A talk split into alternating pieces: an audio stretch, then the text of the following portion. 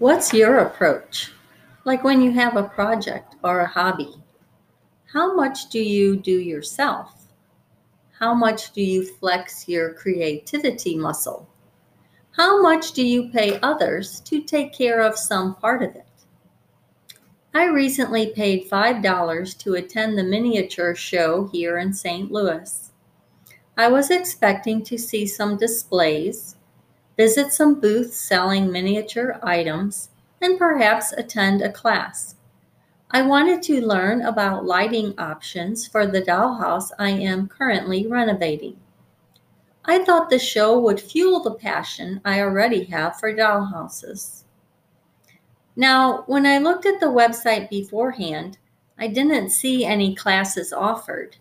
So, unless something was offered at the last minute, I thought any classes were pretty much out of it. Even so, I still wanted to attend.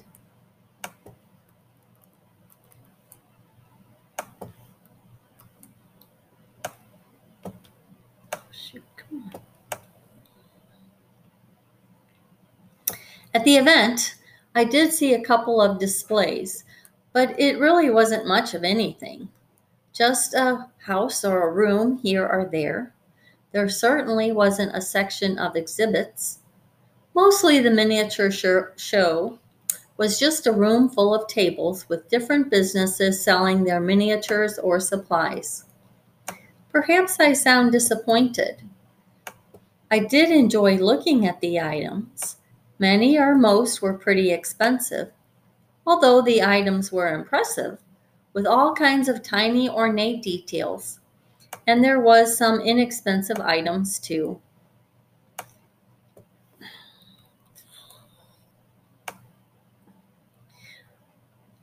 I did buy a resin patio set for $5. It was such a deal, I couldn't pass it up.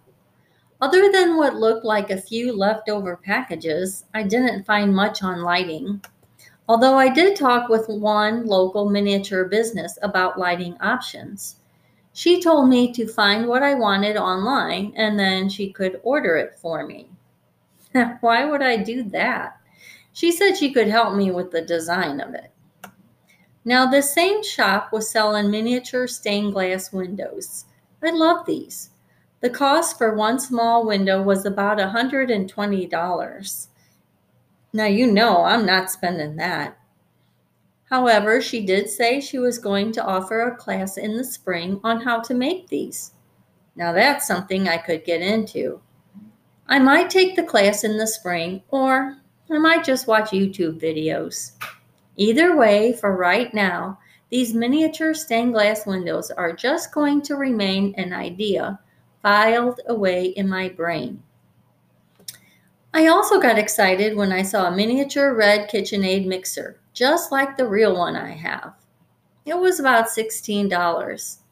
Though I've done the demo on my dollhouse kitchen, I haven't even begun the process of rebuilding it.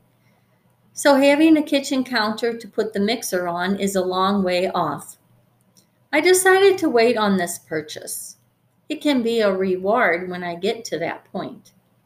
The miniature mixer can be the icing on the cake, haha. Even though I love dollhouses, I don't think I'll attend another miniature show unless it had more offerings like displays and classes. Overall, it ranked pretty low on the Betty excitement scale. That excitement scale is how I determine what I'm going to spend my time and my money on. After all, those resources are limited, especially at my age and with all my interests. I could do a whole post just on my ideas for creative projects I hope to do someday. I don't get excited about buying stuff for my dollhouse. Anybody can do that. All that takes is money. I get excited about the creative process of it. Making siding from vinyl blinds. Even better if the blinds are being recycled or bought from a Goodwill store. I get excited about fixing the furniture I made from a kit 40 years ago. I'm jazzed about adding lights to a chandelier I made from fish hooks and beads those same 40 years ago. I'm currently rebuilding the stairs railing and spindles, which is a very tedious and difficult process. And while it would, without a doubt, look better if I just bought the railings and spindles, I just can't do that. Yes, it would cost a pretty penny, but that's not the issue.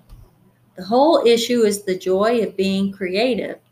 And when my project is done, looking back on it with deep satisfaction, knowing I made the doll, I, knowing I made that.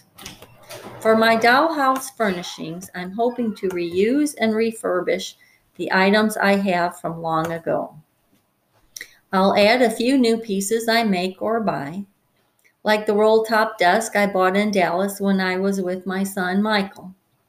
For ideas about design or how to do something, I'll rely on YouTube and one of my favorite Facebook groups, Dollhouse Miniatures, including Trash to Treasure and Found Items.